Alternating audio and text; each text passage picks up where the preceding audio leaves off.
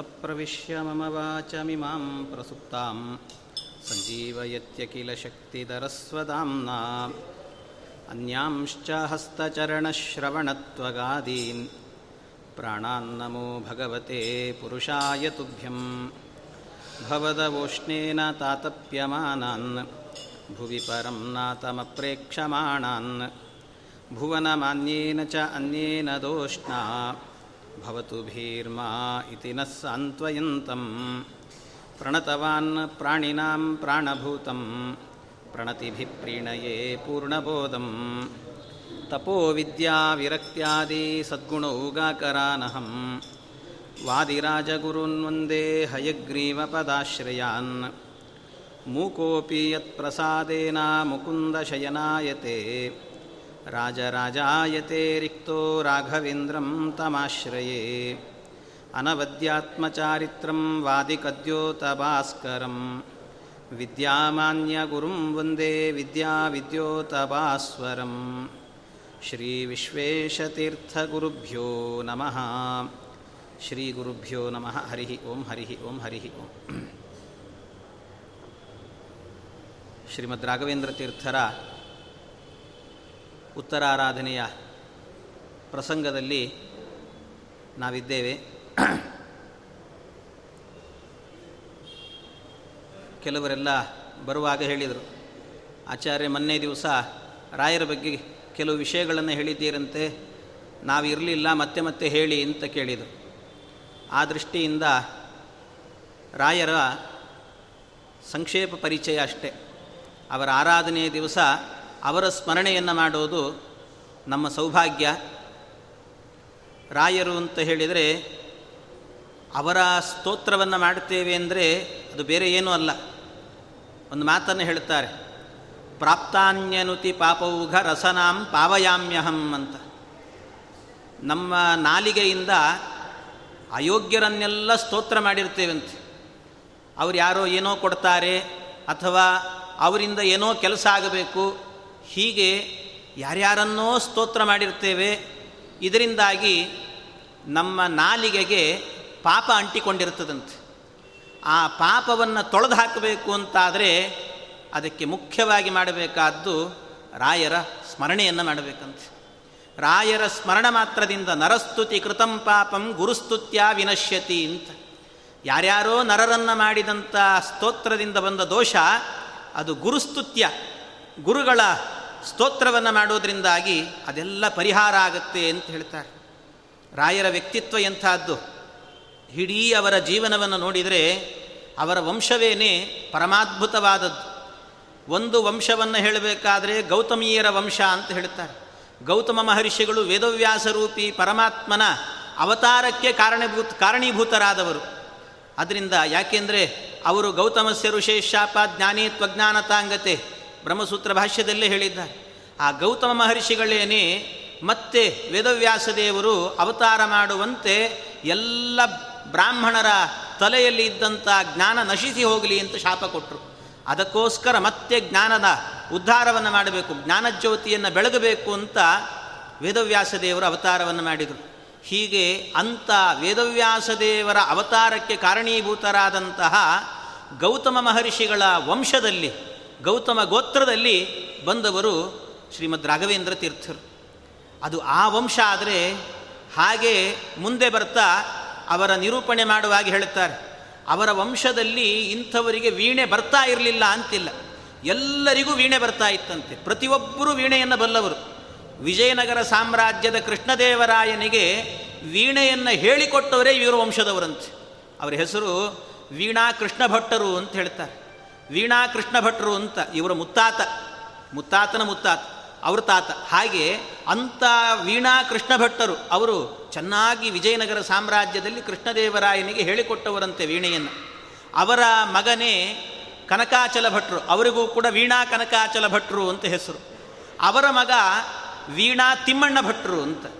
ಆ ತಿಮ್ಮಣ್ಣ ಭಟ್ರಿಗೇನೆ ಗೋಪಿಕಾಂಬ ಅನ್ನುವಂಥ ಹೆಂಡತಿ. ಅವರಿಬ್ಬರು ದಂಪತಿಗಳಿಗೇನೆ ಅವತಾರ ಮಾಡಿದವರು ಶ್ರೀಮದ್ ರಾಘವೇಂದ್ರ ತೀರ್ಥರು, ಅವರಿಗೆ ವೀಣಾ ವೆಂಕಣ್ಣ ಭಟ್ಟರು ಅಂತ ಹೆಸರಿತ್ತಂತೆ. ಹೀಗೆ ಅವರ ಕ್ರಮ, ಅವರು, ಅವ್ರು ಹೇಗಿತ್ತು ಅಂದರೆ ಅವರ ಅವತಾರ ಮಾಡಬೇಕಾದ್ರೆ ಹೇಳುತ್ತಾರೆ. ಗೋಪಿಕಾಂಬೆಯರ ಗರ್ಭದಲ್ಲಿ ರಾಯರು ಇರುವಾಗ ಹೇಗಿತ್ತು ಅಂದರೆ ಗರ್ಭಿಣಿಯರಿಗೆ ಗರ್ಭ, ಗರ್ಭಿಣಿ ಬಯಕೆ ಅಂತಿರುತ್ತೆ. ಗರ್ಭಿಣಿ ಬಯಕೆ ಅಂತಿದ್ರೆ ಇವರಿಗೇನಾದರೂ ಬಯಕೆ ಇದೆಯಾ ಇಲ್ಲ ಅಂದರೆ ಇವರಿಗೂ ಬಯಕೆ ಇತ್ತು ಅಂತ ಹೇಳ್ತಾರೆ ಎಷ್ಟು ಶ್ರೀಮಂತಿಕೆ ಇವರಲ್ಲಿತ್ತು ಅಂದರೆ ಇವರ ಮನೆಯಲ್ಲಿ ವಿಜಯನಗರ ಸಾಮ್ರಾಜ್ಯಕ್ಕೇನೆ ಪಾಠ ಹೇಳಿಕೊಟ್ಟವರು ಅಂದರೆ ಶ್ರೀಮಂತಿಕೆ ಕಮ್ಮಿನೇ. ಬೇಕಾದಷ್ಟು ಸಂಪತ್ತಿತ್ತು. ಎಷ್ಟೋ ಸಂಪತ್ತಿದ್ದರೂ ಕೂಡ ಮನೆಯಲ್ಲಿ ಎಷ್ಟರ ಮಟ್ಟಿಗೆ ಸಂಪತ್ತು ಅಂದರೆ ಇವತ್ತೆಲ್ಲ ಬಚ್ಚಲ ಮನೆಯಲ್ಲಿ ಸ್ನಾನ ಮಾಡಬೇಕು ಅಂದರೆ ಪ್ಲಾಸ್ಟಿಕ್ಕಿನ ಮಗ್ಗಿರುತ್ತೆ. ಅವ್ರ ಮನೆಯಲ್ಲಿ ಆ ಗೋಪಿಕಾಂಬೆಯರ ಮನೆಯಲ್ಲಾಗಬೇಕಾದ್ರೆ ಬಂಗಾರದ ತಂಬಿಗೆ ಇತ್ತಂತೆ. ಮೈ ಮೇಲೆ ನೀರು ಹಾಕ್ಕೊಳ್ಳಿಕ್ಕೆ ಬಂಗಾರದ ತಂಬಿಗೆ. ಅಂತಹ ತಂಬಿಗೆ ಇತ್ತು. ಬೇಕಾದಷ್ಟು ಸಂಪತ್ತು. ಇಷ್ಟು ಸಂಪತ್ತಿದ್ದರೂ ಕೂಡ ರಾಯರು ಗರ್ಭದಲ್ಲಿದ್ದಾಗ ಒಂದು ದಿವಸ ಬಿಸಿನೀರು ಸ್ನಾನ ಮಾಡಲಿಲ್ಲಂತೆ. ಪ್ರತಿನಿತ್ಯವೂ ಕೂಡ ಕಾವೇರಿಗೆ ಹೋಗಿ ತಣ್ಣೀರು ಸ್ನಾನ ಮಾಡಿ ಬರ್ತಿದ್ರಂತೆ. ಪ್ರತಿನಿತ್ಯ ಕಾವೇರಿಗೆ ಹೋಗ್ತಿದ್ರಂತೆ. ನಿತ್ಯ ಬೆಳಗಿನ ಜಾವದಲ್ಲಿ ಎದ್ದು ಅವರು ಕಾವೇರಿಗೆ ಹೋಗಿ ತಣ್ಣೀರು ಸ್ನಾನ ಮಾಡಿ ಬರೋರು. ಈ ಕೆಲಸ ಮಾಡ್ತಾರೆ. ಅಂದರೆ ಮುಂದೆ ಹುಟ್ಟುವಂಥ ಮಗು ಪ್ರತಿನಿತ್ಯ ಬೆಳಗಿನ ಜಾವದಲ್ಲಿ ಹೇಳುತ್ತೆ ಇದು ದೊಡ್ಡ ತತ್ವಜ್ಞಾನಿ ಆಗುತ್ತೆ ಅನ್ನುವಂಥದ್ದು ಗರ್ಭಿಣಿಯ ಬಯಕೆಯಲ್ಲೇ ತೋರ್ತಾ ಇತ್ತಂತೆ ಅದು. ಅಂಥ ವೈರಾಗ್ಯ ಇದೆ ಎನ್ನುವಂಥದ್ದು ತೋರ್ತಾ ಇತ್ತಂತೆ. ಇನ್ನು ಊಟ, ಮನೆಯಲ್ಲಿ ಒಂದು ದಿವಸವೂ ಊಟ ಮಾಡ್ತಿರಲಿಲ್ಲಂತೆ. ಮನೆಯಲ್ಲಿ ಎಷ್ಟು ಸಂಪತ್ತಿದ್ರು ಅಲ್ಲಿ ಇಲ್ಲಿ ಬೇಡಿ ತಂದದ್ದು ಏನಿರುತ್ತೋ ಅದನ್ನು ಮಾತ್ರ ತಿಂತಾ ಇದ್ರಂತೆ. ಬೇರೆಯವರ ಮನೆಯ ಅನ್ನವನ್ನು ತಿಂತಿದ್ರೆ ಹೊರತು ಅವರ ಮನೆಯ ಅನ್ನವನ್ನು ತಿಂದಿಲ್ಲ. ಅಂದರೆ ಅರ್ಥ ಏನು? ಸನ್ಯಾಸಿಯಾದವನಿಗೆ ಸ್ವಗೃಹ ಅನ್ನ ಎನ್ನುವಂಥದ್ದು ನಿಷಿದ್ಧ. ಆದ್ದರಿಂದ ಬೇರೆಯವರ ಮನೆ, ಮನೆಗೆ ಹೋಗಿಯೇ ಭಿಕ್ಷೆ ಸ್ವೀಕಾರ ಮಾಡಬೇಕು. ಮುಂದೆ ಹುಟ್ಟುವ ಮಗು ದೊಡ್ಡ ಸನ್ಯಾಸಿ ಆಗುತ್ತೆ ಅನ್ನೋದರ ಸೂಚಕವೇನೇ ಅವರು ಬೇರೆ ಮನೆಯ ಅನ್ನ ತಿಂದದ್ದು ಅಂತ ಹೇಳ್ತಾರೆ. ಹೀಗೆ ಆ ಕ್ರಮದಲ್ಲಿ ಅವರು ಗರ್ಭಿಣಿಯಾಗಿದ್ದಾಗ ಇಂಥ ಬಯಕೆಗಳು. ಆಮೇಲೆ ಒಳ್ಳೆ ಕಾಲದಲ್ಲಿ ಅವರು ಅವತಾರವನ್ನು ಮಾಡಿದರು. ಅವತಾರವನ್ನು ಮಾಡಿದಾಗ ಆ ಕಾಲದಲ್ಲಿ ಅವರಿಗೆ ಆಯಿತು. ಕೆಲವು ದಿನ ಕಳೆದಾಗ ವೆಂಕ, ವೆಂಕಟನಾಥ ಅಂತ ಶ್ರೀನಿವಾಸ ದೇವರ ಅನುಗ್ರಹದಿಂದ ಹುಟ್ಟಿದ್ದು ಆದ್ದರಿಂದ ವೆಂಕಟನಾಥ ಅಂತ ನಾಮಕರಣ ಮಾಡಿದ್ರಂತೆ. ಆ ವೆಂಕಟನಾಥ ಎನ್ನುವ ನಾಮಕರಣ ಅನ್ವರ್ಥವಾಗಿತ್ತು ಅವರಿಗೆ.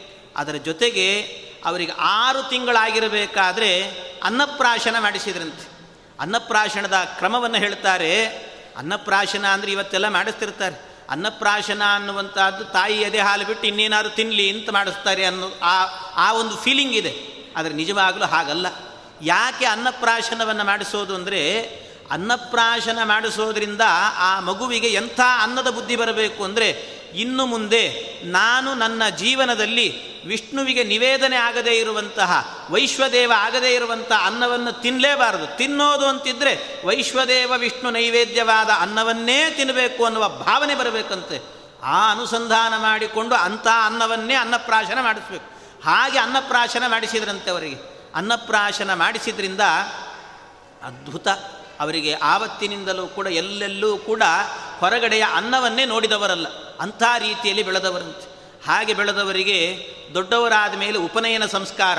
ತಂದೆ ಮಾಡಲಿಲ್ಲ, ಅಣ್ಣ ಮಾಡಿದರು ಅಂತ ಹೇಳ್ತಾರೆ. ಅವರಿಗೆ ಗುರುರಾಜ ಅಂತ ಹೇಳ್ಬಿಟ್ಟು ಒಬ್ಬರು ಅಣ್ಣ ಇದ್ದರು ಆ ಅಣ್ಣ ಮಾಡಿದರು ಅಂತ ಹೇಳ್ಬಿಟ್ಟು ಹೇಳ್ತಾರೆ. ಅಣ್ಣ ಮಾಡಿದರು ಅಂತ ಹೇಳಿದ್ರಿಂದ ಇದನ್ನು ಅರ್ಥ ಮಾಡ್ಕೊಳ್ಬೇಕೇನು ಅಂದರೆ ಅವರ ಉಪನಯನ ಕಾಲಕ್ಕಾಗಬೇಕಾದ್ರೆ ತಂದೆ ತಾಯಿಗಳು ಇರಲಿಲ್ಲ ಅನ್ನೋದನ್ನು ಅರ್ಥ ಮಾಡಿಕೊಳ್ಬೇಕು.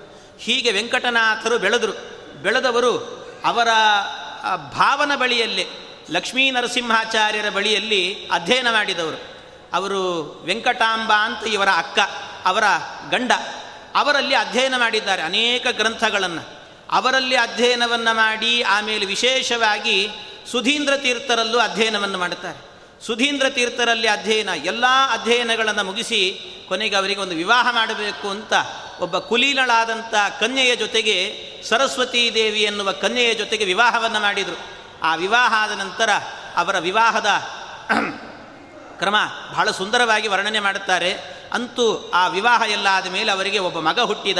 ಅವರಿಗೆ ಲಕ್ಷ್ಮೀನಾರಾಯಣಾಚಾರ್ಯ ಅಂತ ಹೆಸರಿಟ್ಟರು ಅವರು ಕೂಡ ಒಳ್ಳೆಯ ಪಂಡಿತರು. ಈ ರೀತಿಯಲ್ಲಿ ಎಲ್ಲ ಅವರ ಸಂಸಾ, ಸಂಸಾರದ ಜೀವನ ಎಲ್ಲ ಸಾಗಿ ಬಂತು. ಆಮೇಲೆ ಸುಧೀಂದ್ರ ತೀರ್ಥರಿಗೆ ಸ್ವಪ್ನದಲ್ಲಿ ವಿದ್ಯಾಭಿಮಾನಿನಿಯಾದಂತಹ ಸರಸ್ವತೀ ದೇವಿಯರು ಕನಸಲ್ಲಿ ಬಂದ್ರಂತೆ. ಕನಸಲ್ಲಿ ಬಂದು ಹೇಳಿದರು, ಹೀಗೆ ರಾಯರಿಗೆ, ಅಂದರೆ ವೆಂಕಟನಾಥರಿಗೇನೆ ಆಶ್ರಮವನ್ನು ಕೊಡಬೇಕು ಅಂತ ಹೇಳಿಬಿಟ್ಟು ಹೇಳಿದ್ರಂತೆ. ವೆಂಕಟನಾಥರಿಗೆ ಆಶ್ರಮವನ್ನು ಕೊಡಬೇಕು ಅಂತ ಹೇಳಿದಾಗ, ಆಗ ವಿದ್ಯಾಭಿಮಾನಿನಿ ಹೇಳಿದ್ದು, ಸ್ವಪ್ನದಲ್ಲಿ ಸೂಚನೆಯಾಗಿದ್ದು ಅದನ್ನು ಹಾಗೆ ಇಟ್ಟುಕೊಂಡ್ರು ಮನಸ್ಸಲ್ಲಿ. ವೆಂಕಟನಾಥರು ಮರುದಿವಸ ಬಂದಾಗ ಆ ಪ್ರಸಂಗದಲ್ಲಿ ಅವರು ಹೋದಾಗ ಕೇಳಿದ್ರಂತೆ, ಸುಧೀಂದ್ರ ತೀರ್ಥರು, ಈ ರೀತಿ ನಿಮಗೆ ಆಶ್ರಮ ಕೊಡಬೇಕು ಅಂತ ನಮಗೆ ಸ್ವಪ್ನ ಸೂಚನೆ ಆಗಿದೆ, ಅದರಿಂದ ನೀವು ಸಹಕಾರ ಕೊಡಬೇಕು, ಆಶ್ರಮ ಸ್ವೀಕಾರ ಮಾಡಬೇಕು ಅಂದಾಗ ಯಾರಾದರೂ ಬಿಡ್ತಾರಾ ಹೇಳಿ. ಬೇರೆ ಯಾರೂ ಬಿಡ್ಲಿಕ್ಕೆ ಸಾಧ್ಯ ಇಲ್ಲ. ಆದರೆ ವೆಂಕಟನಾಥರು ಹೇಳಿದಂಥ ಮಾತು ಕ್ವಾಹಂ ನ್ಯಾಸ, ಕುತ್ರ ನ್ಯಾಸ, ನಾನೆಲ್ಲಿ ಆ ಸನ್ಯಾಸ ಎಲ್ಲಿ? ನನಗೂ ಅದಕ್ಕೂ ಕೂಡ ಹೋಲಿಕೆನೇ ಇಲ್ಲ, ಪರಸ್ಪರ ಸಂಬಂಧವೇ ಇಲ್ಲ. ಅಂಥದ್ರಲ್ಲಿ ನನಗೆ ನೀವು ಕೊಡಬೇಕು ಅಂತ ಬರ್ತಾ ಇದ್ದೀರಲ್ಲ, ಸಾಧ್ಯವೇ ಇಲ್ಲ ಸ್ವಾಮಿ. ಬೇಡ ನನಗೆ. ಅಷ್ಟೇ ಅಲ್ಲ ಬಾಲಾ ಬಾರ್ಯ ಬಾಲಕೋ ನೋಪನೀತಃ ನನ್ನ ಹೆಂಡತಿ ಇನ್ನೂ ಸಣ್ಣವಳು, ಸಣ್ಣ ಹುಡುಗಿ. ನನ್ನ ಮಗನಿಗೆ ಇನ್ನೂ ಉಪನಯನ ಮಾಡಿಲ್ಲ. ಇದು ಯಾವುದೂ ಇಲ್ಲದೇನೆ ಹೇಗೆ ನಾನು ಸನ್ಯಾಸ ತಗೊಳ್ಳಿ? ಬೇಡ ಸ್ವಾಮಿ ನನಗೆ ಅಂದ್ರಂತೆ. ನಿಜವಾಗ್ಲೂ ಹೇಳಬೇಕಂದ್ರೆ, ಅಷ್ಟು ಬಡತನ ಇತ್ತು ಅಂದರೆ ರಾಯರಿಗೆ, ರಾಯರ ತಂದೆ ತಾಯಿಗಳಿಗೆ ಎಷ್ಟು ಶ್ರೀಮಂತಿಕೆ ಇತ್ತೋ, ಅಷ್ಟೇ ಬಡತನ ಅವರಿಗೆ ಪೂರ್ವಾಶ್ರಮದಲ್ಲಿ ಇತ್ತಂತೆ. ಅಷ್ಟು ಬಡತನ. ಎಷ್ಟು ಬಡತನ ಅಂದರೆ ಅವರು ಬರೀ ಗ್ರಂಥ ಅಧ್ಯಯನ ಇದಕ್ಕೆ ಕೂತ್ಕೊಂಡು ಇರುವಂಥ ಪ ಪದಾರ್ಥಗಳೆಲ್ಲ ಖಾಲಿ ಆಯಿತು ಮನೆಯಲ್ಲಿ. ಏನೇನೂ ಇಲ್ಲ. ಎಲ್ಲಿಯ ತನಕ ಬಡತನ ಅಂತ ಹೇಳಿದರೆ ಅವರಿಗೆ ಇದ್ದದ್ದು ಸಾಮಾನ್ಯದ ಬಡತನ ಅಲ್ಲಂತೆ. ಚಿನ್ನೆ, ವಸ್ತ್ರೆ, ಯಾರಾದರೂ ಊಟಕ್ಕೆ ಕರೆದ್ರೆ ಬನ್ನಿ ಅಂತ ಹೇಳಿದರೆ ಅವ್ರ ಮನೆಗೆ ಹೋಗಬೇಕಾದ್ರೆ ಒಳ್ಳೆ ಬಟ್ಟೆ ಇರಲಿಲ್ಲಂತೆ. ಹರಕಲು ಬಟ್ಟೆ ಅಂತೆ. ಆ ಹರಕಲು ಬಟ್ಟೆಯನ್ನೇ ಅಲ್ಲಲ್ಲಿ ಗಂಟು ಗಂಟು ಹಾಕಿ ಅದು ಕಾಣದೇ ಇರುವಂತೆ ಅದನ್ನು ಮಾಡಿ ಉಟ್ಕೊಂಡು ಹೋಗ್ತಿದ್ರಂತೆ. ಇಂಥ ಕ್ರಮ ಅಂತ. ಇದು ಅಷ್ಟೇ ಅಲ್ಲ, ಬೇರೆ ಇಷ್ಟು ಮಾತ್ರ ಅಲ್ಲದೇನೆ ಇನ್ನೊಂದು ಮಾತನ್ನು ಹೇಳ್ತಾರೆ ಎಲ್ಲರ ಮನೆಯಲ್ಲೂ, ಎಲ್ಲರ ಮನೆಯ ಪಂಚಾಂಗಗಳಲ್ಲೂ ಕೂಡ ಶುಕ್ಲ ಪಕ್ಷದಲ್ಲಿ, ಕೃಷ್ಣ ಪಕ್ಷದಲ್ಲಿ ಒಂದೊಂದು ಏಕಾದಶಿ ಬಂದರೆ ವೆಂಕಟನಾಥರ ಮನೆಯಲ್ಲಿ ಮಾತ್ರ ಶುಕ್ಲ ಪಕ್ಷದಲ್ಲಿ ಐದಾರು ಏಕಾದಶಿ, ಕೃಷ್ಣ ಪಕ್ಷದಲ್ಲಿ ಐದಾರು ಏಕಾದಶಿ ಬರ್ತಿತ್ತಂತೆ. ಅಂದರೆ ಅಷ್ಟು ದಿವಸ ಉಪವಾಸ ಇರ್ತಿದ್ರು ಅಂತ ಅರ್ಥ. ಅಷ್ಟು ಉಪವಾಸದಲ್ಲಿ ಇದ್ದವರಂತೆ ಇಂಥ ಬಡತನ ಆ ಸಂದರ್ಭದಲ್ಲಿ ಒಳ್ಳೆ ಮಠಾಧಿಪತ್ಯ ಸಿಗುತ್ತೆ ಅಂದರೆ, ಮಠ ಸಿಗುತ್ತೆ ಅಂದರೆ ಯಾರು ಬಿಡ್ತಾರೆ ಹೇಳಿ? ಅಂತಹದ್ದು ಆದರೆ ಅವರಿಗೆ ಹೇಳಿದರೆ, ಹೇಳಿದ ಮಾತೆಂಥದ್ದು ಬಾಲ, ಬಾಲಾಭಾರ್ಯ, ಬಾಲಕೋ ನೋಪನೀತಃ, ಕ್ವಾಹಂ ಕುತ್ರನ್ಯಾಸ, ನಾನೆಲ್ಲಿ ಸನ್ಯಾಸ ಎಲ್ಲಿ ಇದು ಸಾಧ್ಯವೇ ಇಲ್ಲ ಸ್ವಾಮಿ, ನನಗೆ ಬೇಡ ಅಂತ ಹೇಳ್ತಾರೆ ಬೇಡವೇ ಬೇಡ ಅಂತ. ಅವರಿಗೆ ಎಷ್ಟು ಅಂದರೆ, ಅಷ್ಟು ಬಡತನ ಇದ್ದರೂ ಕೂಡ ಮಹಾ ದಾಕ್ಷಿಣ್ಯ ಸ್ವಭಾವ ಅಂತ ಅವರಿಗೆ. ಮಹಾ ದಾಕ್ಷಿಣ್ಯ ಒಂದು ದಿವಸವೂ ಕೂಡ ಉಪವಾಸ ಇದ್ದರೂ ಪರವಾಗಿಲ್ಲ. ಪಕ್ಕದಲ್ಲೇ ಸುಧೀಂದ್ರ ತೀರ್ಥರ ಮಠ ಇದ್ದರೂ ಹೋಗಿ ಊಟಕ್ಕೆ ಹೋಗ್ತಾ ಇರಲಿಲ್ಲ ಅಂತಲ್ಲಿ. ಫ್ರೀ ಆಗಿರ್ತಿತ್ತು ಊಟ, ಏನು ಸಮಸ್ಯೆ ಇಲ್ಲ. ಗುರುಗಳು ಹಾಕ್ತಿದ್ರು ಊಟಕ್ಕೆ, ಆದರೆ ಒಂದು ದಿವಸ ಊಟಕ್ಕೆ ಹೋಗ್ತಿಲ್ಲ. ಯಾಕೆ? ಮಹಾ ದಾಕ್ಷಿಣ್ಯ. ಅದನ್ನೇ ಹೇಳ್ತಾರೆ. ದಯಾ ದಾಕ್ಷಿಣ್ಯ ವೈರಾಗ್ಯ ವಾಕ್ಪಾಟವ ಮುಖ ಅಂಕಿತ ದಾಕ್ಷಿಣ್ಯ ಅಂದರೆ ದಾಕ್ಷಿಣ್ಯ ಅಂತ. ಅಷ್ಟು ದಾಕ್ಷಿಣ್ಯ ಇತ್ತಂತೆ ಅವರಿಗೆ. ಹೋಗ್ತಾನೆ ಇರಲಿಲ್ಲ ಅಂತಾರೆ. ಈ ರೀತಿ ಇದ್ದವರು ಅಂತ, ಇಂಥವರಿಗೆ ಆಶ್ರಮ ಅಂತ ಹೇಳಿದಾಗ ಒಪ್ಪಲೇ ಇಲ್ಲ. ಒಪ್ಪದೇನೆ ಹಾಗೆ ಅದನ್ನೇ ತಲೆಯಲ್ಲಿ ಪೇಚಾಡಿಕೊಂಡು ಮನೆಗೆ ಹೋದರು. ಮನೆಗೆ ಹೋದಾಗ ಆಗ ಅವರು ರಾತ್ರಿ ಮಲಗಿದರೆ ಅವ್ರ ಕನಸಲ್ಲೇನೇ ಸರಸ್ವತೀ ದೇವಿಯರು ಬಂದ್ರಂತೆ. ವಿದ್ಯಾಭಿಮಾನಿನಿಯಾದ ಸರಸ್ವತೀ ದೇವಿಯರು ಬಂದರು, ಬಂದು ಹೇಳಿದ್ರಂತೆ, ನೀವು ಆಶ್ರಮವನ್ನು ಸ್ವೀಕಾರ ಮಾಡಬೇಕು. ಯಾಕೆ ಅಂದರೆ ಅವರು ರಾಯರೇ ಕೇಳಿದ್ರಂತೆ ಕನಸಲ್ಲಿ. ಯಾರು ನೀವು? ಏನು? ಇಂಥ ತಾರುಣ್ಯ ಇದೆ ನಿಮ್ಮಲ್ಲಿ. ಯಾರು ನೀವು? ಅಂತ ಕೇಳಿದರೆ, ಅದಕ್ಕೆ ವಿದ್ಯಾಭಿಮಾನಿನಿ ಹೇಳಿದ್ಲಂತೆ, ನನ್ನ ಹೆಸರು ವಿದ್ಯಾಭಿಮಾನಿ ಸರಸ್ವತಿ ಅಂತ. ನನ್ನನ್ನು ಹೆತ್ತ ತಂದೆ ವೇದವ್ಯಾಸದೇವರು. ಅವರು ಹೆತ್ತಿದ್ದಾರೆ ನನ್ನನ್ನು. ಆಮೇಲೆ ನನಗೆ ಹಾಲುಣಿಸಿ ಬೆಳೆಸಿದವರು ಯಾರು ಅಂದರೆ ಶ್ರೀಮನ್ ಮಧ್ವಾಚಾರ್ಯರು. ಅವರ ಭಾಷ್ಯವೆಂಬಂಥ ಅಮೃತವನ್ನೇ ಉಣಿಸಿ ನನ್ನನ್ನು ಬೆಳೆಸಿದ್ದಾರೆ. ನನಗೆ ತಾರುಣ್ಯವನ್ನು ತಂದುಕೊಟ್ಟವರು ಯಾರು ಅಂದರೆ ಅದಕ್ಕೆ ಅದೇ ಭಾಷ್ಯಕ್ಕೇನೆ ತತ್ವಪ್ರಕಾಶಿಕ ಎನ್ನುವಂಥ ಟೀಕೆಯನ್ನು ಬರೆದಂಥ ಟೀಕಾಕೃತ್ಪಾದರು. ನನಗೆ ತಾರುಣ್ಯವನ್ನು ತಂದುಕೊಟ್ಟಿದ್ದಾರೆ ಆಮೇಲೆ ನಾನು ವಿವಾಹ ಮಾಡಿಕೊಳ್ಳಬೇಕು ಅಂತ ಅಂದುಕೊಂಡೆ. ಆ ವಿವಾಹ ಮಾಡಿಕೊಳ್ಬೇಕು ಅಂದಾಗ ಯಾರಾದರೂ ನನಗೆ ಮಾಂಗಲ್ಯದ ಮೂರು ಗಂಟು ಹಾಕಬೇಕಲ್ಲ, ಆ ಮೂರು ಗಂಟು ಹಾಕುವಂಥ ಒಬ್ಬ ವ್ಯಕ್ತಿ ಯಾರಾದರೂ ಇದ್ದಾರಾ ಅಂತ ನೋಡಿದರೆ ಸಾಕ್ಷಾತ್ ಶ್ರೀಮದ್ ವ್ಯಾಸತೀರ್ಥರು ಕಂಡರು, ವ್ಯಾಸತ್ರಯ ಎನ್ನುವಂಥ ಗ್ರಂಥಗಳನ್ನು ಕೊಡೋದ್ರ ಮೂಲಕವಾಗಿ ಮೂರು ಗಂಟು ಹಾಕಿ ವಿವಾಹ ಮಾಡಿದರು ನನಗೆ. ಆಮೇಲೆ ಮುಂದೆ ಆಗಬೇಕಾದ್ರೆ ನಾನು ಚೆನ್ನಾಗಿ ಬೆಳೀತಾ ಇದ್ದೆ. ನನಗೆ ವಿವಾಹ ಆಯಿತು, ಎಲ್ಲ ಆಯಿತು, ನನಗೆ ನರ್ತನೆ ಮಾಡಬೇಕು ಅಂತ ಅನಿಸ್ತು ಅಂತಾರೆ. ನರ್ತನೆ ಮಾಡಬೇಕು ನರ್ತನೆ ಮಾಡಬೇಕು ಅಂತ ಅನಿಸಿದಾಗ ಉತ್ಸಾಹದಲ್ಲಿ ನರ್ತನೆ ಮಾಡಬೇಕು ಅಂದದ್ದಕ್ಕೆ ವ್ಯಾಸತೀರ್ಥರು ನನಗೆ ವಿಶೇಷವಾಗಿ ಗ್ರಂಥ ರಚನೆ ಮಾಡಿಕೊಟ್ರು. ವ್ಯಾಸರಾಜರು ತರ್ಕ ತಾಂಡವ ಅಂತ ತಾಂಡವ ನೃತ್ಯ ಮಾಡಿದ್ದೀನಲ್ಲಿ. ಆಮೇಲೆ ನರ್ತನೆ ಮಾಡಿ ನನಗೆ ಸ್ವಲ್ಪ ಆಯಾಸ ಆಗ್ತಿತ್ತು. ಆಯಾಸ ಆದರೆ ಕುಡಿಲಿಕ್ಕೇನಾದರೂ ಬೇಕಲ್ಲ, ದಾಹ ನೀಗಬೇಕು. ಅದಕ್ಕೇನಾದರೂ ಬೇಕು ಅಂತ ಕೇಳಿದರೆ, ಶ್ರೀಮದ್ ವ್ಯಾಸರಾಜ ತೀರ್ಥರೇನೇ ಅದಕ್ಕೆ ನ್ಯಾಯಾಮೃತ ಎನ್ನುವಂಥ ಗ್ರಂಥವನ್ನು ಕೊಟ್ಟು ಅಮೃತವನ್ನೇ ನನಗೆ ಕುಡಿಸಿದ್ದಾರೆ. ಆಮೇಲೆ ನಾನು ಮನೆಯಲ್ಲೆಲ್ಲಾದರೂ ಹಾಯಾಗಿರಬೇಕು. ಮನೆ ಅಂದರೆ ಹಾಗಿರಬೇಕು? ಗಾಳಿ, ಬೆಳಕು ಚೆನ್ನಾಗಿರಬೇಕು. ಬೆಳಕಿರಬೇಕು. ಅದಕ್ಕೆ ಬೆಳಕಿರುವಂಥ ಮನೆ ಬೇಕು ಅಂದರೆ ಚಂದ್ರಿಕಾ ಎನ್ನುವಂಥ ಬೆಳದಿಂಗಳಿರುವಂಥ ಮನೆಯನ್ನು ಕೊಟ್ಟಿದ್ದಾರೆ. ಹೀಗೆ ನನಗೆ ಈ ರೀತಿ ಮೂರು ಗ್ರಂಥಗಳನ್ನು ಕೊಟ್ಟು ನನ್ನನ್ನು ಚೆನ್ನಾಗಿ ಸಂರಕ್ಷಣೆ ಮಾಡಿದವರು. ಇಷ್ಟೆಲ್ಲ ಮಾಡಿದಾಗ ನನಗೆ ಆಶ್ರಯವನ್ನು ಕೊಟ್ಟವರು ಯಾರು ಅಂದರೆ ಆಶ್ರಯ ಕೊಟ್ಟದ್ದು ಸುಧೀಂದ್ರ ತೀರ್ಥರು. ಈ ಸುಧೀಂದ್ರ ತೀರ್ಥರು ಇನ್ನು ಎರಡು ವರ್ಷ ಮಾತ್ರ ಇರ್ತಾರೆ, ಆಮೇಲೆ ಅವರು ಹೊರಟೋಗ್ತಾರೆ, ನನಗೆ ಯಾರು ಆಶ್ರಯರಿದ್ದಾರೆ? ಅದಕ್ಕೋಸ್ಕರ ಒಬ್ಬ ಆಶ್ರಯ ಬೇಕು ನನಗೆ. ಅದಕ್ಕೆ ಆ ಆಶ್ರಯ ಯಾರು ಅಂದರೆ ವೆಂಕಟನಾಥರೇ ಆಗಬೇಕು ಅಂತ ನಿಮ್ಮಲ್ಲಿ ಬಂದಿದ್ದೀನಿ ಅಂತ ಅವರ ಕನಸಲ್ಲಿ ಬಂದು ವಿದ್ಯಾಭಿಮಾನಿನಿ ಸರಸ್ವತೀ ದೇವಿ ಹೇಳಿದ್ರಂತೆ. ಇಷ್ಟು ಹೇಳಿದಾಗ ಆಗ ಅವರಿಗೂ ಮನಸ್ಸಿಗೆ ಬಂತು. ಮನಸ್ಸಿಗೆ ಬಂದು ಮರುದಿವಸವೇನೆ ಕೂಡಲೇ ಮಗನ ಉಪನಯನ ಎಲ್ಲ ಕಾರ್ಯಕ್ರಮಗಳನ್ನು ಮುಗಿಸಿ ಸುಧೀಂದ್ರ ತೀರ್ಥರ ಬಳಿಗೆ ಹೋದರಂತೆ. ಸುಧೀಂದ್ರ ತೀರ್ಥರ ಬಳಿಗೆ ಹೋಗಿ, ಆಯಿತು, ಆಶ್ರಮ ಸ್ವೀಕಾರ ಮಾಡ್ತೇನೆ ಅಂತ ಅವರಲ್ಲಿ ಸ್ವೀಕಾರ ಮಾಡಿದರು. ಹಾಗೆ ಆಶ್ರಮ ಸ್ವೀಕಾರ ಮಾಡಿದಾಗ ಅವರಿಗೆ ಶ್ರೀಮದ್ ರಾಘವೇಂದ್ರ ತೀರ್ಥ ಅಂತ ನಾಮಕರಣ ಮಾಡಿದ್ರಂತೆ. ಆ ನಾಮಕರಣವೂ ಕೂಡ ರಾಮಚಂದ್ರ ದೇವರೇನೇ ಸುಧೀಂದ್ರ ತೀರ್ಥರ ಕನಸಲ್ಲಿ ಬಂದು ಹೇಳಿದ್ದಂತೆ. ರಾಘವೇಂದ್ರ ಅನ್ನೋದು ನನ್ನ ಹೆಸರು, ನನ್ನ ಹೆಸರೇ ಈ ಶಿಷ್ಯನಿಗಾಗಬೇಕು ಅಂತ ಅವರೇನೇ ಸ್ವಪ್ನದಲ್ಲಿ ಸೂಚನೆ ಮಾಡಿದ್ರಂತೆ, ಅದಕ್ಕೆ ಅಂಥ ನಾಮಕರಣವನ್ನು ಮಾಡಿದ್ದಾರೆ ಅಂತಾರೆ. ಅವರಿಗೆ ಆಶೀರ್ವಾದವನ್ನು ಮಾಡಿದ್ರಂತೆ. ಶ್ರೀ ಸುರೇಂದ್ರ ವದಯಂ ತಪಸ್ಯಯ ಶ್ರೀಜಯೀಂದ್ರ ಇವ ಕೀರ್ತಿ ಸಂಪದ, ವಿಶ್ರುತೋಹಮಿವ ವಾದ ಸಂಗರೆ, ರಾಘವೇಂದ್ರ ಯತಿರಾಟ್ ಸಮೇದತಾಂ ಶ್ರೀ ಸುರೇಂದ್ರ ವದಯಂ ತಪಸ್ಯಯ. ಸುರೇಂದ್ರ ತೀರ್ಥರು ಮೂರು ಬಾರಿ ಭೂಪ್ರದಕ್ಷಿಣೆಯನ್ನು ಮಾಡಿದವರಂತೆ. ಉಪವಾಸದಿಂದ ತ್ರಿವಾರಂ ಭೂಪ್ರದಕ್ಷಿಣಂ ಅಂತಾರೆ. ಅಂಥ ತಪಸ್ವಿಗಳು, ಅಂಥ ತಪಸ್ವಿ ನೀನಾಗು ಅಂದ್ರಂತೆ. ವಿಜಯೇಂದ್ರ ತೀರ್ಥರಂತೆ ಒಳ್ಳೆ ಕೀರ್ತಿವಂತನಾಗು, ಅರವತ್ತು ನಾಲ್ಕು ವಿದ್ಯೆಯನ್ನು ಬಲ್ಲವನಾಗು. ಅಷ್ಟೇ ಅಲ್ಲ, ವಿಶ್ರುತೋಹಮಿವ ವಾದ ಸಂಗರೆ ನನ್ನಂತೆ ವಾದದಲ್ಲಿ ಒಳ್ಳೆ ಜಯಶಾಲಿ ಆಗು ಅಷ್ಟು ಈ ಇದರ ಮೂಲಕವಾಗಿ ನೀನು ರಾಘವೇಂದ್ರ ಯತಿರಾಟ್ ರಾಘವೇಂದ್ರ ಯತಿ ಅಂತ ಪ್ರಸಿದ್ಧನಾಗು ಅಂತ ರಾಯರಿಗೆ ನಾಮಕರಣವನ್ನು ಮಾಡಿ ಆಶ್ರಮವನ್ನು ಕೊಟ್ಟಿದ್ದಾರಂತೆ. ಹೀಗೆ ಆಶ್ರಮ ಕೊಟ್ಟ ನಂತರ ಅವರಿಗೆ ಹೇಳ್ತಾರೆ, ರಾಯರು ಒಂದು ದಿವಸವೂ ಕೂಡ ಸುಧಾ ಗ್ರಂಥದ ಪಾಠ ಬಿಡಲಿಲ್ಲಂತೆ. ಪ್ರತಿನಿತ್ಯ ಸುಧಾ ಪಾಠ ಮಾಡ್ತಿದ್ರಂತೆ. ಶಿಷ್ಯರು ಅನೇಕ ಪ್ರಶ್ನೆಗಳನ್ನು ಕೇಳೋರು. ರಾಯರು ಪರಿಮಳ ಗ್ರಂಥವನ್ನು ಬರೆದಿದ್ದಾರೆ. ಪರಿಮಳ ಗ್ರಂಥ ಅಂದರೆ ಅದೇನು ಕೂತ್ಕೊಂಡು ಇದಕ್ಕೆ ಹೀಗೆ ಬರಿಬೇಕು, ಮಾಡಬೇಕು ಅಂತ ಬರೆದದ್ದು ಅಲ್ವೇ ಇಲ್ಲ. ಅವರು ಆ ರೀತಿ ಕೂತು ಬರೀಲೇ ಇಲ್ಲಂತೆ. ಮತ್ತೇನು ಶಿಷ್ಯರು ಮಧ್ಯ ಮಧ್ಯದಲ್ಲಿ ಪ್ರಶ್ನೆ ಕೇಳ್ತಿದ್ರು. ಆ ಪ್ರಶ್ನೆಗಳನ್ನು ಕೇಳಿದಾಗ ಉತ್ತರವನ್ನು ಹೇಳ್ತಿದ್ರಂತೆ ರಾಯರು.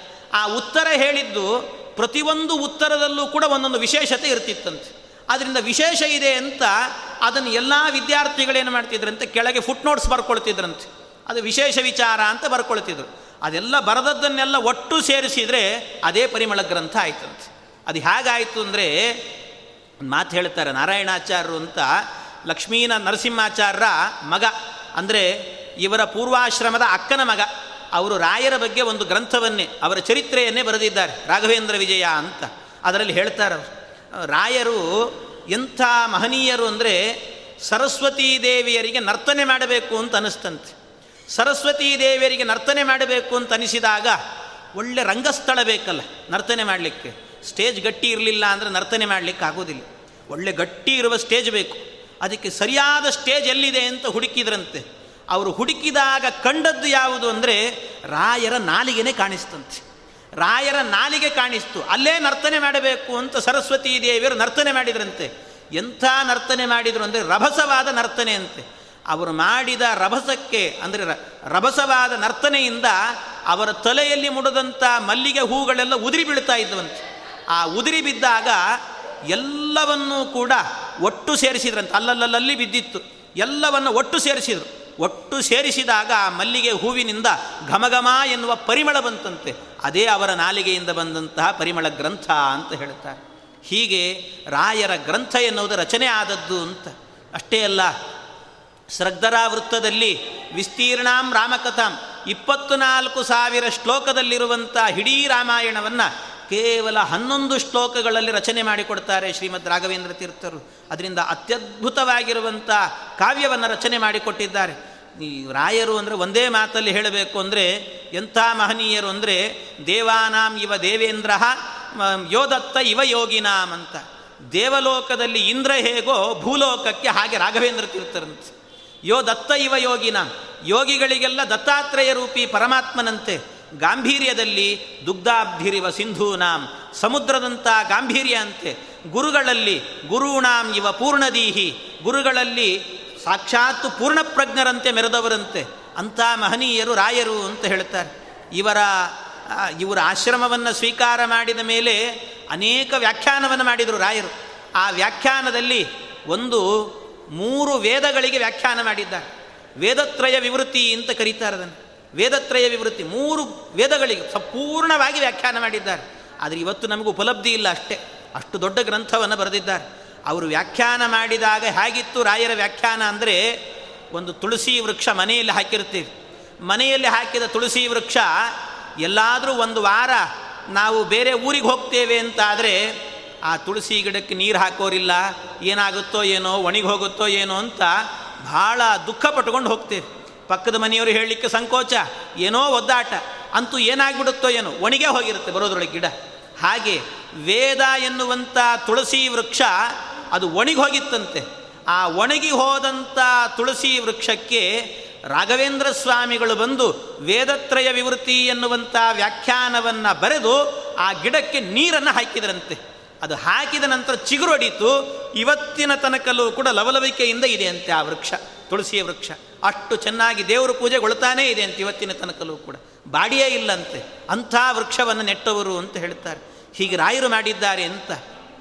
ರಾಯರು ಅವರು ಬಂದು ವ್ಯಾಖ್ಯಾನ ಮಾಡಲಿಕ್ಕೆ ಶುರು ಮಾಡಿ, ಅವರು ಅನುಗ್ರಹ ಮಾಡುತ್ತಿದ್ದಾರೆ ಅನ್ನೋದಕ್ಕೇನೆ ಮಧ್ವಾಚಾರ್ಯರು ಬದರಿಕಾಶ್ರಮಕ್ಕೆ ಹೋಗಿದ್ದಾರೆ. ಬದರಿಕಾಶ್ರಮದಲ್ಲಿ ವೇದವ್ಯಾಸ ದೇವರನ್ನು ನೋಡಿ ಬರ್ತೇನೆ ಅಂತ ಹೋದರು.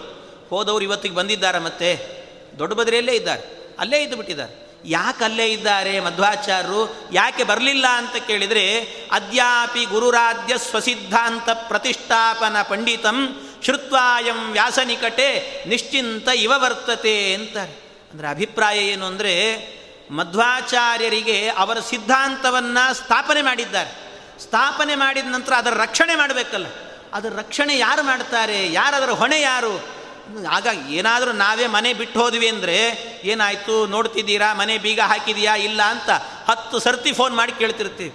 ಅಂತಹದ್ದವರ ಸಿದ್ಧಾಂತ ಎನ್ನುವ ದೊಡ್ಡ ಸಂಪತ್ತನ್ನು ಬಿಟ್ಟಿದ್ದಾರೆ. ಆದರೆ ಮಧ್ವಾಚಾರ್ಯರು ಇವತ್ತಿನ ತನಕಲೂ ಕೂಡ ಅಲ್ಲಿ ಹೋಗಿ ಕೂತಿದ್ದಾರಲ್ಲ ಬದ್ರಿಕಾಶ್ರಮದಲ್ಲಿ. ವಾಪಸ್ ಬಂದಿದ್ದಾರಾ? ಬರಲಿಲ್ಲ. ನಿಶ್ಚಿಂತ ಇವ ವರ್ತತೆ ಏನು ಚಿಂತೆ ಇಲ್ಲದೆ ಕೂತಿದ್ದಾರಂತೆ. ಯಾಕೆ ಅಂದರೆ ನನ್ನ ಸಿದ್ಧಾಂತವನ್ನು ರಕ್ಷಣೆ ಮಾಡಲಿಕ್ಕೆ ರಾಘವೇಂದ್ರ ತೀರ್ಥರಿದ್ದಾರೆ. ಆದ್ದರಿಂದ ನನಗೇನು ಯೋಚನೆ ಇಲ್ಲ ಅಂತ ಕೂತಿದ್ದಾರಂತೆ.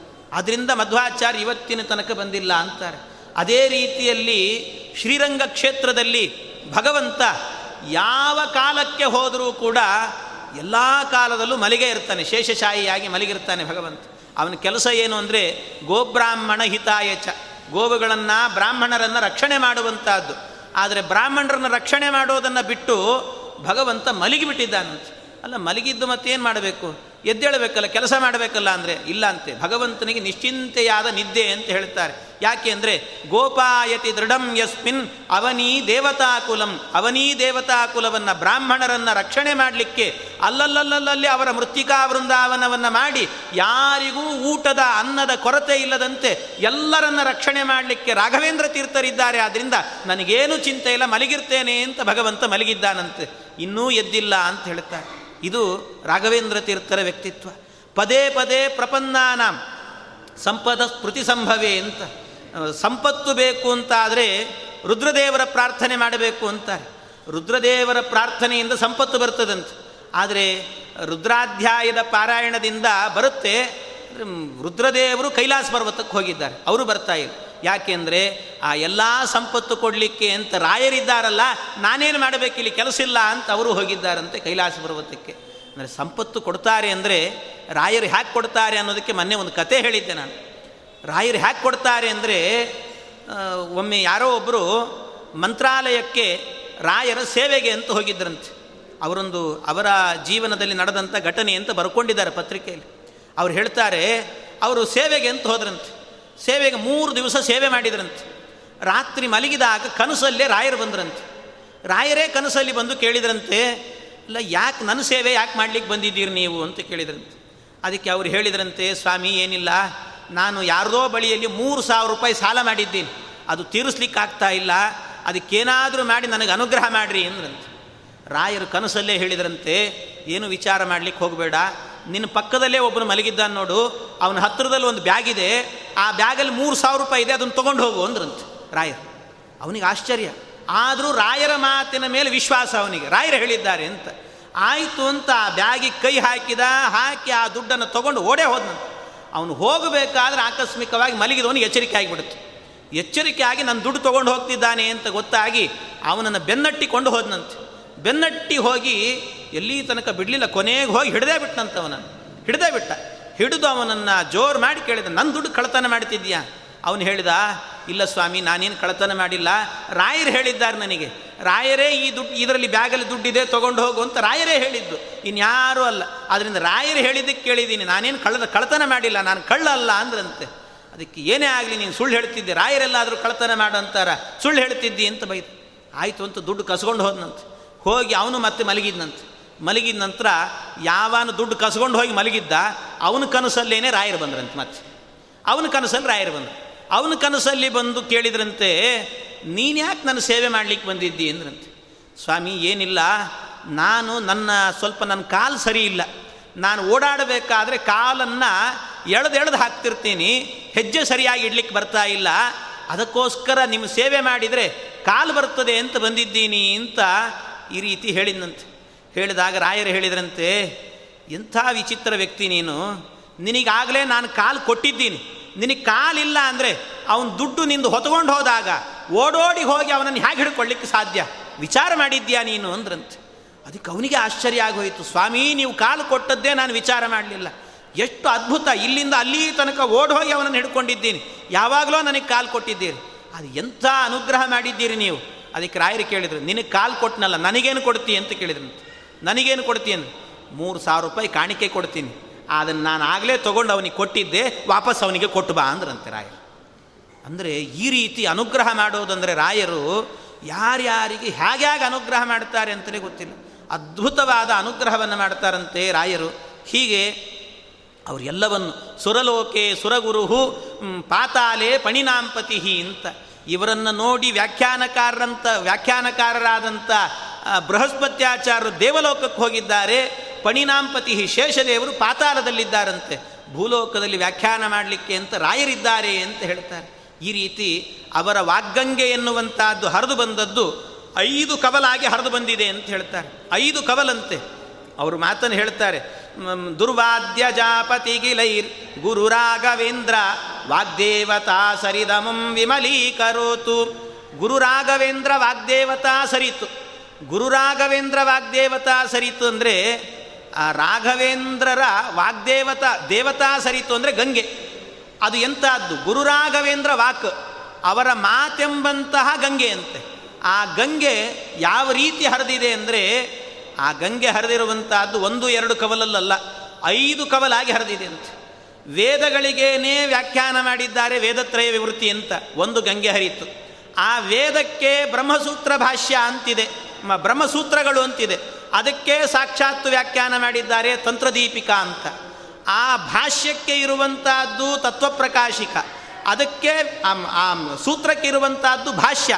ಆ ಭಾಷ್ಯಕ್ಕೆ ವ್ಯಾಖ್ಯಾನವನ್ನು ಮಾಡಿದ್ದಾರೆ ಅಣುಭಾಷ್ಯಕ್ಕೆ ತತ್ವ ಮಂಜರಿ ಅಂತ. ಆ ಭಾಷ್ಯಕ್ಕಿರುವಂತಹ ಟೀ, ಟೀಕಾ ಅಂತ ಹೇಳಿದರೆ ತತ್ವಪ್ರಕಾಶಿಕ. ಅದಕ್ಕೆ ವ್ಯಾಖ್ಯಾನ ಮಾಡಿದ್ದಾರೆ ಭಾವದೀಪ ಅಂತ. ಆ ಟೀಕೆಗೂ ಕೂಡ ಇರುವ ವ್ಯಾಖ್ಯಾನ ಚಂದ್ರಿಕಾ. ಆ ಚಂದ್ರಿಕೆಗೂ ವ್ಯಾಖ್ಯಾನವನ್ನು ಮಾಡಿದ್ದಾರೆ ಚಂದ್ರಿಕಾ ಪ್ರಕಾಶ. ಹೀಗೆ ಐದು ಮುಖದಿಂದಾಗಿ ಇವರ ವಾಗ್ಯಂಗೆ ಹರಿದಿದ್ದಾಳೆ ಅಂತ ಹೇಳ್ತಾರೆ. ಇಂಥವರು ರಾಘವೇಂದ್ರ ತೀರ್ಥರು ರಾಯರ ಒಂದೊಂದು ಪರಿಚಯ ಮಾಡಬೇಕಾದ್ರೆ ಅವ್ರು ನಿಲ್ಲಿಸಬೇಕು ಅಂತಲೇ ಅನಿಸಲ್ಲ. ಅಷ್ಟು ಮಹಾಮಹಿಮೆ ಇದೆ ಅಂತೆ. ಒಂದೇ ಒಂದು ಮಹಿಮೆ ಹೇಳಿ ಅವರ ಮಾತನ್ನು ನಿಲ್ಲಿಸಿಕೊಳ್ತೇನೆ ನಾನು. ಏನು ಅಂದರೆ, ಇವತ್ತಿನ ತನಕಲೂ ಕೂಡ ಬಹಳ ಜನ ಏನು ಮಾಡ್ತಾರೆ ಅಂದರೆ, ಅವರ ಅಪರೋಕ್ಷ ಜ್ಞಾನ ಎಂಥದ್ದು ಅಂದರೆ ಅಪರೋಕ್ಷೀಕೃತ ಶ್ರೀಶಃ ಅಂತ ಹೇಳ್ತಾರೆ ಅವರನ್ನು. ಅಪರೋಕ್ಷ ಜ್ಞಾನ, ಮಹಾ ಅಪರೋಕ್ಷ ಜ್ಞಾನ.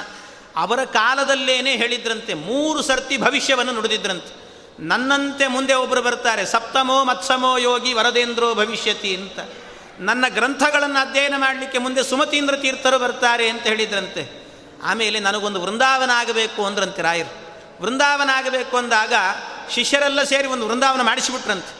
ಆಗ ರಾಯರು ಕೇಳಿದರು ನಾನು ವೃಂದಾವನ ಮಾಡಬೇಕು ಅಂತ ಹೇಳಿದ್ದೆ, ಇದೇ ಕಲ್ಲಲ್ಲಿ ಮಾಡಬೇಕಂತ ಹೇಳಿದ್ನ ಅಂದ್ರಂತೆ.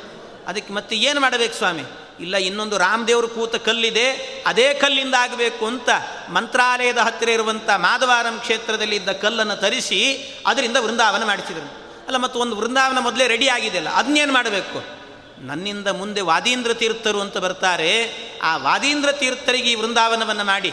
ಅಷ್ಟೇ ಅಲ್ಲ, ಆ ವೃಂದಾವನ ಎನ್ನುವುದು ನನ್ನ ಪಕ್ಕದಲ್ಲೇ ಇರಬೇಕು ಅಂದ್ರಂತೆ ರಾಯರು. ನನ್ನ ಪಕ್ಕದಲ್ಲೇ ಯಾಕಿರಬೇಕು ಅಂದರೆ ಬಹಳ ಜನರಿಗೆ ಗೊತ್ತಿಲ್ಲ. ನಾವು ಪ್ರದಕ್ಷಿಣೆ ಮಾಡುವಾಗ ರಾಯರಲ್ಲಿ, ಮಂತ್ರಾಲಯದಲ್ಲಿ ರಾಯರ ಜೊತೆ ಜೊತೆಗೇನೆ ವಾದೀಂದ್ರರಿಗೂ ಮಾಡ್ತೀವಿ ನಾವು. ಯಾಕೆ ಮಾಡ್ತೇವೆ ಅಂದರೆ ರಾಯರು ಹೇಳಿದ್ದಾರಂತೆ. ಯಾರ್ಯಾರು ರಾಯರ ಸೇವೆ ಅಂತ ಮಾಡಲಿಕ್ಕೆ ಹೋಗ್ತಾರೋ ಅವರೆಲ್ಲರ ಸೇವೆಯನ್ನು ಕೌಂಟ್ ಮಾಡ್ಕೊಳ್ಳೋದು. ಎಷ್ಟು ಪ್ರದಕ್ಷಿಣೆ ಮಾಡಿದರು, ಎಷ್ಟು ನಮಸ್ಕಾರ ಹಾಕಿದರು, ಇದನ್ನೆಲ್ಲ ನೋಡ್ಕೊಳ್ಳೋ ವ್ಯವಸ್ಥೆ ವಾದೀಂದ್ರ ತೀರ್ಥರದ್ದಂತೆ. ಅದನ್ನು ನೋಡ್ಕೊಳ್ತಾರಂತವ್ರು. ಯಾವಾಗಲೂ ನೋಡ್ತಿರ್ತಾರೆ. ಯಾರೋ ಒಬ್ಬರು ಸೇವೆ ಮಾಡಿದ್ರಂತೆ ಹೀಗೆ. ಅವರು ಸೇವೆಯನ್ನು ಮಾಡಿದಾಗ ಅವರು ಹನ್ನೊಂದು ದಿವಸ ಸೇವೆ ಮಾಡಿದರು. ಅವ್ರು ಏನೋ ಅಂದುಕೊಂಡಿದ್ದರು ರಾಯರಲ್ಲಿ. ಅಂದ್ಕೊಂಡ್ರೆ ಅದು ಆಗಲೇ ಇಲ್ಲ. ಕೈ ಕೆಲಸವೇ ಕೂಡಲಿಲ್ಲ ಅಂತೆ ಆಗಲಿಲ್ಲ, ಅಂದ್ಕೊಂಡಿದ್ದು ಆಗಲಿಲ್ಲ. ಸಿಟ್ಟು ಬಂತು. ಅದಕ್ಕೆ ತಿರುಪತಿಗೆ ಹೋದ್ರಂತೆ. ತಿರುಪತಿಗೆ ಹೋಗಿ ಅಲ್ಲೊಂದು ಪತ್ರ ಬರೆದ್ರಂತೆ. ನಿಮ್ಮ ಶಿಷ್ಯರು, ನಿಮ್ಮ ಭಕ್ತರು ರಾಯರ ಸೇವೆ ಮಾಡಿದರೆ ಅನುಗ್ರಹ ಮಾಡ್ತಾರೆ ಅಂತ ಎಲ್ಲರೂ ಹೇಳ್ತಾರೆ. ನಾನು ಸೇವೆ ಮಾಡಿದರೆ ನನಗೆ ಅನುಗ್ರಹ ಮಾಡಿಲ್ಲ. ನಿಮ್ಮ ಭಕ್ತನಿಗೆ ಸ್ವಲ್ಪ ಹೇಳ್ರಿ ಅಂತ ಒಂದು ಪತ್ರ ಬರೆದು ಹುಂಡಿಗೆ ಹಾಕಿದ್ರಂತೆ. ಆವತ್ತಿನ ದಿವಸ ರಾತ್ರಿ ತಿರುಪತಿಯಲ್ಲಿ ಶ್ರೀನಿವಾಸ ದೇವರೇನೆ ಆ ವ್ಯಕ್ತಿಯ ಕನಸಲ್ಲಿ ಬಂದ್ರಂತೆ. ಅವನ ಕನಸಲ್ಲಿ ಬಂದು ಕೇಳಿದ್ರಂತೆ, ಯಾಕೆ ಹೀಗೆ ಮಾಡಿದ್ದಿ? ಅಲ್ಲ ಮತ್ತು ಸೇವೆ ಮಾಡಿದ್ರೆ ನನಗೆ ವರವೇ ಕೊಟ್ಟಿಲ್ಲ ರಾಯರು ಅಂತ. ರಾಯರನ್ನೇ ಕರೆಸಿದ್ರಂತೆ, ಕನಸಲ್ಲೇ. ರಾಯರು ಕರೆಸಿದ್ರಂತೆ ಶ್ರೀನಿವಾಸ ದೇವರು, ಬನ್ನಿ ರಾಯರೇ ಅಂತ. ರಾಯರು ಬಂದ್ರಂತೆ, ಯಾಕೆ ಇವನಿಗೆ ಅನುಗ್ರಹ ಮಾಡಿಲ್ಲ ನೀವು? ಅಂತ ಕೇಳಿದ್ರಂತೆ. ಅದಕ್ಕೆ, ಇಲ್ಲ ಸ್ವಾಮಿ, ನನಗೆ ಸೇವೆ ಮಾಡಿದರೆ ಅನುಗ್ರಹ ಮಾಡ್ತೀನಿ ಅಂದ್ರಂತೆ. ಸೇವೆ ಮಾಡಿದ್ದಾನಲ್ಲ? ಅದಕ್ಕೆ ಇಲ್ಲ ಸ್ವಾಮಿ, ಸೇವೆ ಮಾಡಿದರೆ ಲಿಸ್ಟಲ್ಲಿ ಬರೆದಿಟ್ಕೊಂಡಿರ್ತಾರೆ ವಾದೀಂದ್ರ ತೀರ್ಥರು, ಅವ್ರನ್ನ ಕರೀರಿಬೇಕಾದ್ರೆ. ವಾದೀಂದ್ರ ತೀರ್ಥರು ಬಂದ್ರಂತೆ. ವಾದೀಂದ್ರ ತೀರ್ಥರನ್ನು ಕೇಳಿದ್ರಂತೆ. ನೋಡಿ, ಏನಾದರೂ ಸೇವೆ ಮಾಡಿದ್ದಾನೆ, ಇವನ ಹೆಸರಿದೆಯಾ ನೋಡ್ರಿ ಅಂದ್ರಂತೆ. ಎಲ್ಲಿ ನೋಡಿದರೂ ಕೂಡ ಆ ಪುಸ್ತಕದಲ್ಲಿ ಎಲ್ಲೂ ಅವನ ಹೆಸರೇ ಇರಲಿಲ್ಲಂತೆ. ಹೆಸರೇ ಇಲ್ಲ. ಅದಕ್ಕೆ ವಾದೀಂದ್ರ ತೀರ್ಥರಿಗೆ ಕೇಳಿದ್ರಂತೆ. ಸೇವೆ ಮಾಡಿದ್ದಾನೋ ಇಲ್ಲೋ? ಮಾಡಿದ್ದಾನೆ ಹೌದು. ಅಲ್ಲಿ ಮತ್ತೆ ಯಾಕೆ ಹೆಸರು ಬರೆದಿಲ್ಲ ಅಂದರೆ ಅದಕ್ಕೆ ಹೇಳಿದ್ರಂತೆ, ಎಲ್ಲ ಸೇವೆ ಆದ ನಂತರ ವಾದೀಂದ್ರ ತೀರ್ಥರಿಗೆ ಒಪ್ಪಿಸಿ ಹೋಗ್ಬೇಕಂತೆ. ಆ ಕೆಲಸ ಅವನು ಮಾಡಿಲ್ಲ ಅಂದ್ರಂತೆ. ವಾದೀಂದ್ರ ತೀರ್ಥರಿಗೆ ಒಪ್ಪಿಸ್ಬೇಕಂತೆ, ಸ್ವಾಮಿ, ನಾನು ಇಷ್ಟು ಸೇವೆ ಮಾಡಿದ್ದೇನೆ, ರಾಯರಿಗೆ ತಿಳಿಸಿಬಿಡಿ, ನನಗೆ ಅನುಗ್ರಹ ಮಾಡಲಿಕ್ಕೆ ಹೇಳ್ರಿ ಅನ್ನಬೇಕಂತೆ ಅವರಿಗೆ ಅದನ್ನು ಹೇಳಿ ಬಂದಿರಲಿಲ್ಲ ಅದರಿಂದಾಗಿ ಹಾಗಾಯ್ತಂತೆ. ಆಮೇಲೆ ಪುನಃ ವಾದೀಂದ್ರರಿಗೆ ಹೇಳಿದ್ರಿಂದ ಮತ್ತೆ ರಾಯರ ಅನುಗ್ರಹ ಮಾಡಿದರು ಅಂತ ಹೇಳ್ತಾರೆ. ಹೀಗೆ ವಾದೀಂದ್ರ ತೀರ್ಥರು ಈ ರೀತಿ ಅನುಗ್ರಹ ಮಾಡ್ತಾರೆ. ಎಷ್ಟು ಅನುಗ್ರಹ ಅಂದರೆ ಒಂದೇ ಮಾತಲ್ಲಿ ಹೇಳಬೇಕು ಅಂತಂದರೆ, ದೇವಲೋಕಕ್ಕೆ ಆಗಬೇಕಾದರೆ ಒಂದೇ ಕಲ್ಪವೃಕ್ಷ. ದೇವಲೋಕಕ್ಕಿರುವ ಕಲ್ಪವೃಕ್ಷ ಒಂದು, ಆದರೆ ಭೂಲೋಕಕ್ಕಿರುವಂಥ ಕಲ್ಪವೃಕ್ಷ ಎರಡು ಕಲ್ಪವೃಕ್ಷ ಇದೆ ಅಂತ. ಯಾವುದು ಅಂದರೆ ರಾಯರ ಎರಡು ಪಾದಗಳೇ ಎರಡು ಕಲ್ಪವೃಕ್ಷ ಅಂತ ಹೇಳ್ತಾರೆ. ಕಲನ ಕಲ್ಪಪಾದಪವು ಅಂತ. ಎರಡು ಪಾದಗಳೇ ಎರಡು ಕಲ್ಪವೃಕ್ಷ. ಕೇಳಿದ್ದನ್ನು ಕೊಡ್ತಾರಂತೆ ರಾಯರು. ಆದ್ದರಿಂದಲೇ ಮೇಲೆ ಇರುವಂಥ ಇಂದ್ರನಿಗೂ ಕೂಡ ಸಮಸ್ಯೆ ಆಗಿತ್ತು ಅಂತ ಕೇಳಿದ ವರಗಳನ್ನೆಲ್ಲ ರಾಯರು ಕೊಡ್ತಿದ್ದಾರೆ ಅಂತ ಅಷ್ಟು ಅದ್ಭುತವಾಗಿ ರಾಯರು ಒಲಿತಾರಂತೆ. ಆದ್ದರಿಂದ ರಾಯರ ಬಗ್ಗೆ ಎಷ್ಟು ಹೇಳಿದರೂ ಸಾಕಾಗಲ್ಲ. ಅಂತ ಶ್ರೀಮದ್ ರಾಘವೇಂದ್ರ ತೀರ್ಥರ ಆರಾಧನಾ ಮಹೋತ್ಸವ ಇವತ್ತು. ಅವರ ಆರಾಧನೆ ಅಂತ ಹೇಳಿದರೆ ಪೂರ್ವಾರಾಧನೆ, ಮಧ್ಯಾರಾಧನೆ, ಉತ್ತರಾರಾಧನೆ. ಪೂರ್ವಾರಾಧನೆ ಅಂದರೆ ಯಾವಾಗಲೂ ಸನ್ನಿಹಿತರಾಗಿರ್ತಾರೆ ವೃಂದಾವನದಲ್ಲಿ. ಅವರನ್ನು ಪೂರ್ವಾರಾಧನೆ ದಿವಸ ಆಗಬೇಕಾದ್ರೆ ಸ್ವಾಗತ ಮಾಡಬೇಕಂತೆ. ಅವ್ರು ನಮ್ಮನ್ನು ನೋಡ್ತಿರ್ತಾರಂತೆ. ನಾವು ರಾಯರ ದರ್ಶನ ಮಾಡ್ಲಿಕ್ಕೆ ಬರೋದಂದ್ರೆ ನಾವು ದ, ಅವ್ರ ದರ್ಶನ ಮಾಡೋದು. ಅವ್ರ ದೃಷ್ಟಿ ನಮ್ಮ ಮೇಲೆ ಬೀಳಲಿ ಅಂತ ಮಾಡೋದಂತೆ. ಹಿರಿಯರ ದೃಷ್ಟಿ ನಮ್ಮ ಮೇಲೆ ಬೀಳಬೇಕು. ನಮ್ಮ ದೃಷ್ಟಿ ಅವ್ರ ಮೇಲಲ್ಲ. ಅವ್ರ ದೃಷ್ಟಿ ನಮ್ಮ ಮೇಲೆ ಬೀಳಲಿ ಅಂತ ಮಾಡಬೇಕಂತೆ. ಹಾಗೆ ಅನುಗ್ರಹ ಮಾಡುವಂಥವ್ರು. ಅದೇ ರೀತಿಯಲ್ಲಿ ಮಧ್ಯಾರಾಧನೆ ಅಂದರೆ ಅವರ ಆರಾಧನೆಯನ್ನು ಮಾಡಬೇಕಂತ ಅವತ್ತು. ಉತ್ತರಾರಾಧನೆ ಅಂದರೆ ಇವತ್ತಿನ ದಿವಸ ರಾಯರು ಪುನಃ ಜಪಕ್ಕೆ ಕೂತ್ಕೊಳ್ಳಿಕ್ಕೆ ವಿಶೇಷವಾಗಿ ಹೋಗ್ತಾರಂತೆ ಪುನಃ. ಮೂರು ದಿವಸ ಹೊರಗಿದ್ದು ಅನುಗ್ರಹ ಮಾಡ್ತಿರ್ತಾರೆ. ಇವತ್ತು ಜಪಕ್ಕೆ ಒಳಗೆ ನಿರಂತರ ಕೂತ್ಕೊಂಡಿರ್ತಾರೆ, ಅನುಗ್ರಹ ಮಾಡ್ತಿರ್ತಾರೆ, ವಿಶೇಷ ಜಪಕ್ಕೆ ಹೋಗ್ತಾರಂತೆ. ಇವತ್ತಿನ ದಿವಸ ಅವರನ್ನು ಮತ್ತೆ ಕಳಿಸಿಕೊಡಬೇಕಂತೆ ಒಳಗಡೆ. ಈ ರೀತಿಯಲ್ಲಿ ರಾಯರ ಮೂರು ದಿವಸದ ಆರಾಧನಾ ಮಹೋತ್ಸವವನ್ನು ಮಾಡಿದ್ದೇವೆ. ರಾಯರು ಪ್ರೀತರಾಗಿ ಎಲ್ಲ ಸದ್ಭಕ್ತರಿಗೂ ಕೂಡ ಅವರ ಅನುಗ್ರಹ ಆಗಲಿ, ಹರಿವಾಯು ಗುರುಗಳ ಅನುಗ್ರಹ ಆಗಲಿ ಅಂತ ಪ್ರಾರ್ಥನೆಯನ್ನು ಮಾಡುತ್ತಾ ನನ್ನ ಎರಡು ಮಾತುಗಳನ್ನು ಏನಾದರೂ ಸರಿಯಾದ ವಿಚಾರಗಳು ಬಂದಿದ್ದರೆ ಅದು ನಮ್ಮ ಗುರುಗಳಾದಂಥ ಪೂಜ್ಯ ವಿಶ್ವೇಶತೀರ್ಥ ಶ್ರೀಪಾದರ ಅನುಗ್ರಹ, ಅವರ ಕಾರುಣ್ಯ ತಪ್ಪಿದ್ದಲ್ಲಿ ನನ್ನದ್ದು ಅಂತ ಹೇಳ್ತಾ ನನ್ನ ಎರಡು ಮಾತುಗಳನ್ನು ಶ್ರೀ ಕೃಷ್ಣಾರ್ಪಣಮಸ್ತು